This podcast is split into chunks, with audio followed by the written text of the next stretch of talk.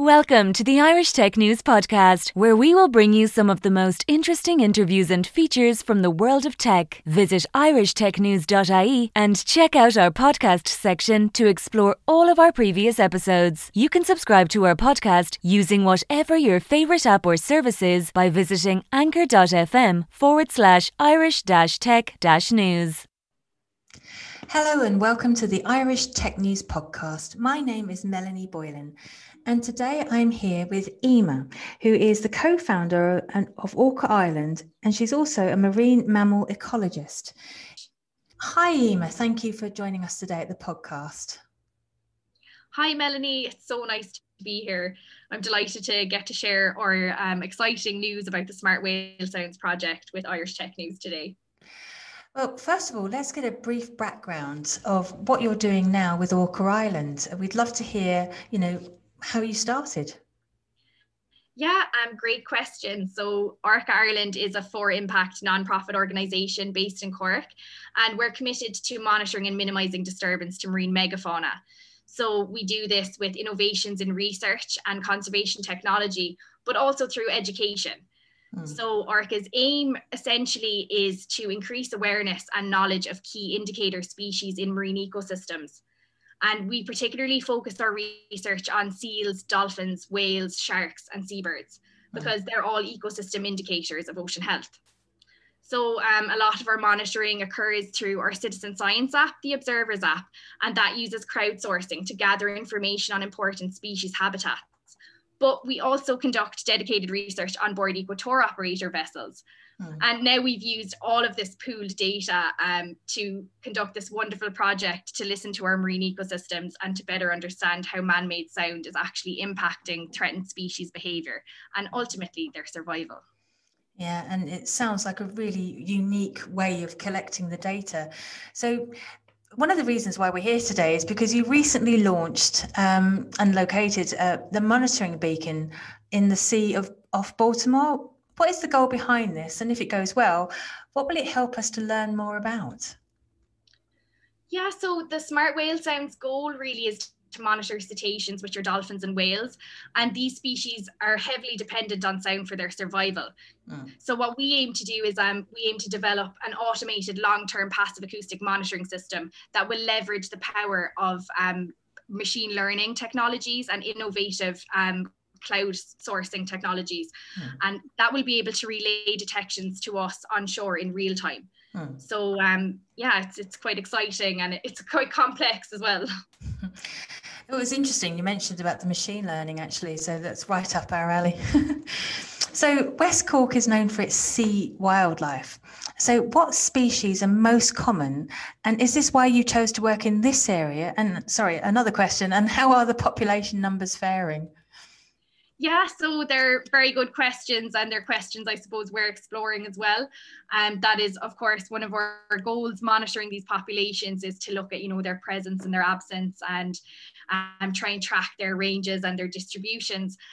And this is really just, you know, the first phase in in a in a in what could potentially be a really big project because and the waters off West Cork, they're just teeming with marine wildlife. Mm. And it's just the perfect place to gather recordings um, of different species vocalizations.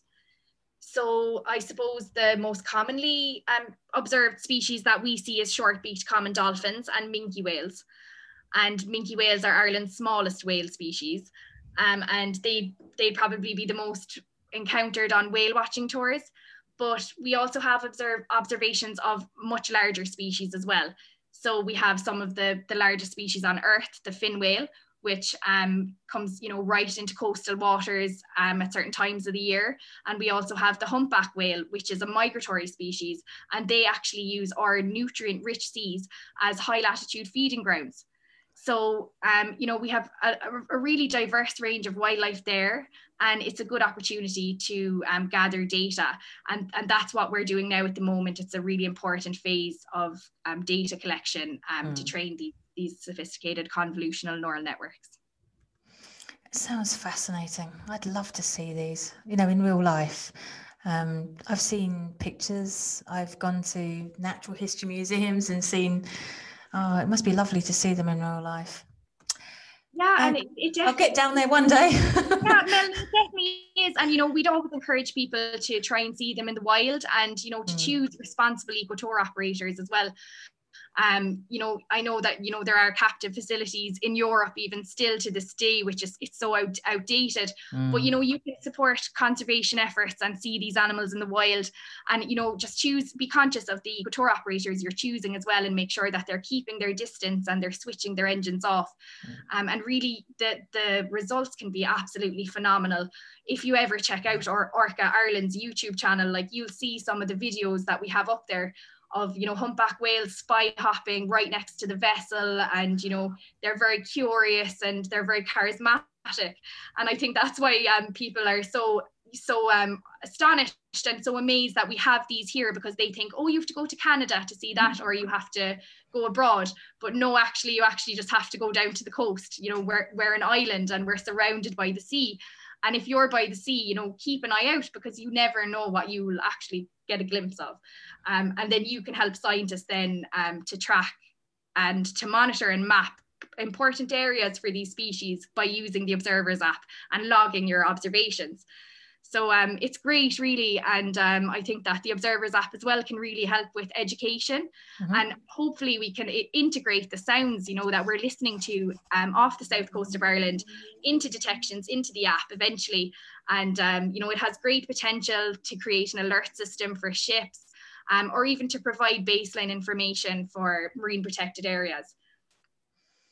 Yeah, just listening to you just now, Emer, you sound so passionate about what you do. It's abundantly obvious, um, the passion in your voice. So, what are your sources of inspiration from, and, and how do you find the drive to do this really important but extremely challenging work? Yeah, that's a great question. And I think that there's so many sources of inspiration out there for so many people. But I think my number one um, source of information is nature. And it's just, especially because of the Smart Whale Sounds project, and probably from listening into, you know, hours of um, dolphin chatter, the soundscape of of every you know environment is really sticking out to me now. And i'm really really taking into account the cacophony of birds chirping in the morning or if you listen closely to the seashore at dawn if you're you know live by the coast and you're lucky enough to get out and go for a walk you can hear like the entire intertidal zone come alive with limpets and moving moving seaweeds crackling and and all the sounds of the of the of the seashore. And and the more we really take into account um that there is you know another part of of the ecosystem that we're not necessarily attuned to. Um i think i think it, it enriches our lives as well. And there's just nothing like being present in the moment in a wild place. Um, and that's really what drives me to pursue these peculiar yet perplexing endeavors. And it's, it's definitely um yeah it's definitely that and the the support from people from our team Oh. Um, I had never even thought limpets made a, a, noise when they moved, actually. So, but that's because I just didn't know. So, and I must get down to the coast again. What a thought! Yeah it's interesting like they have they have an appendage called a hold fast you know and they kind of scratch into the rock and that's how they stay there um but yeah it's interesting all right you know there's sounds everywhere and i mean our ornithologists are, are renowned for you know studying the sounds of bird calls yeah. um but really it's you know it's it's it's it's not a new necessarily concept to study the sounds of the ocean at all you know but it's definitely a new a new concept to apply these technologies to ocean conservation um, humpback whale songs have been studied since the time of Roger Payne and Scott McVay in the 1970s when he wrote the book um, Songs of the Humpback Whale. And he was going out in, on the breeding grounds in Hawaii and, and putting a little hydrophone over the side of the boat, you know, and, and listening to humpback whales sing. So that's something that's very interesting as well, is that um, the humpback whales that we have here on our coast, they do go to breeding grounds, and on those breeding grounds, they're known to sing. But we don't know, you know, are they singing as they migrate past the coast, or you know, what other sounds are they making? And it's very exciting um, and also humbling to have an opportunity like this um, provided by such great partnerships in you know, with international NGOs and with um, industry as well, to have this opportunity to explore the diversity of Ireland's ocean soundscape. and to really look at or effect of, of the effect of noise pollution and something that might be generally not, you know, we wouldn't be conscious of, um, but is actually very important for these animals. Yeah, good point, actually. Um, you know, there's there's one thing that um, was brought up in conversation where you're talking about offshore wind farms. How much of this is having an impact on the whales and you know is it is it having a huge impact on, on them because they're obviously trying to increase offshore wind farms to help with climate yeah so it's it's definitely you know a, a, a, new challenge that ireland faces because we do have this climate crisis and we do have this biodiversity crisis. And mm. in response the irish government has released their new climate action plan. And you know it set out that you know ireland has a target in line with the eu to to reach up to you know 70% renewable energy generation by 2030 and wow. you know we're nowhere near that in the EU so this is going to result in a lot of offshore wind farm developments across um, Irish waters as well like in the Atlantic and across Europe in general. And all of this involves pile driving and construction. So we need to understand what's going on with the species in these areas because we need to understand what's happening with with regards to their temporal and spatial distribution and you know what areas are important so that we can advise these policy decision makers uh, on where they can and where they can't you know potentially build these wind farms and and you know assess what impact they could potentially have. And all of that then you know when it's done properly and it's done with the best technology um, that is available, it can really, you know, speed up the process and, you know, scientists can spend more time mitigating against like potential impacts and developers can spend more time generating renewable energy. And we can all start to move towards a, a, a greener and bluer future. But we do need to all work together. And that in line with, you know, the new consultation on marine protected areas is very important as well because we you know we want to use this data to inform policy on marine spatial planning as well. Mm. and i suppose it's just really developing the technology to begin with is the first phase and that's the phase that we're in at the moment. And it's just training the machine learning algorithms. And then it had the potential to you know apply this technology to different types of monitoring then is huge. And it can completely revolutionize you know the way scientists have been analyzing data and um, the way they've been, I suppose, conducting their passive acoustic monitoring techniques to date. Um, but it is early days, and um, there's still a lot to a lot ahead of us. yeah. Yeah, there's so much involved, isn't there? But at, at, least it's important that this data and perhaps you getting involved in that strategy planning is a, an essential aspect of it. Oh, certainly. It definitely is. I mean, the power of this analysis is really mind blowing. Mm. We can visualize a whole soundscape, you know, and we can see over a long time series of data, you know, where where there's more activity with particular species, and it has huge, huge potential, really. Mm. The other but, thing as well is, um, you know, like in in the US and in the off the east coast of the United States, where they have a problem with ship strike with North Atlantic right whales, they've actually, you know, had to create an alert system for ships. But, you know, there is no records really of ship strikes in Ireland at the moment. It's a very underreported thing.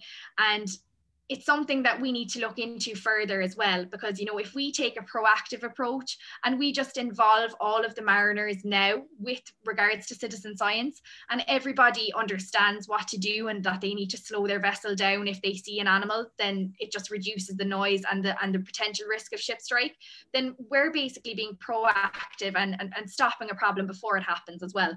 So there's that aspect as well you know to, to be a bit ahead of the curve we see what this technology can do in other places and you know why why are we seeing this happening in other places and not implementing it here mm. and that's really why ORCA Ireland feels really lucky and humbled as well to have this opportunity to lead an amazing project like this but um I suppose it's early days as I said yeah mm.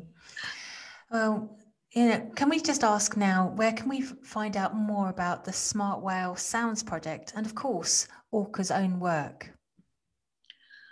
Um, yeah, so you can find out more about the Smart Whale Sounds project by following us on social media. So we're on Twitter and Facebook at Smart Whale Sounds. And you can also learn more about ORCA Ireland's work at www.orcaireland.org.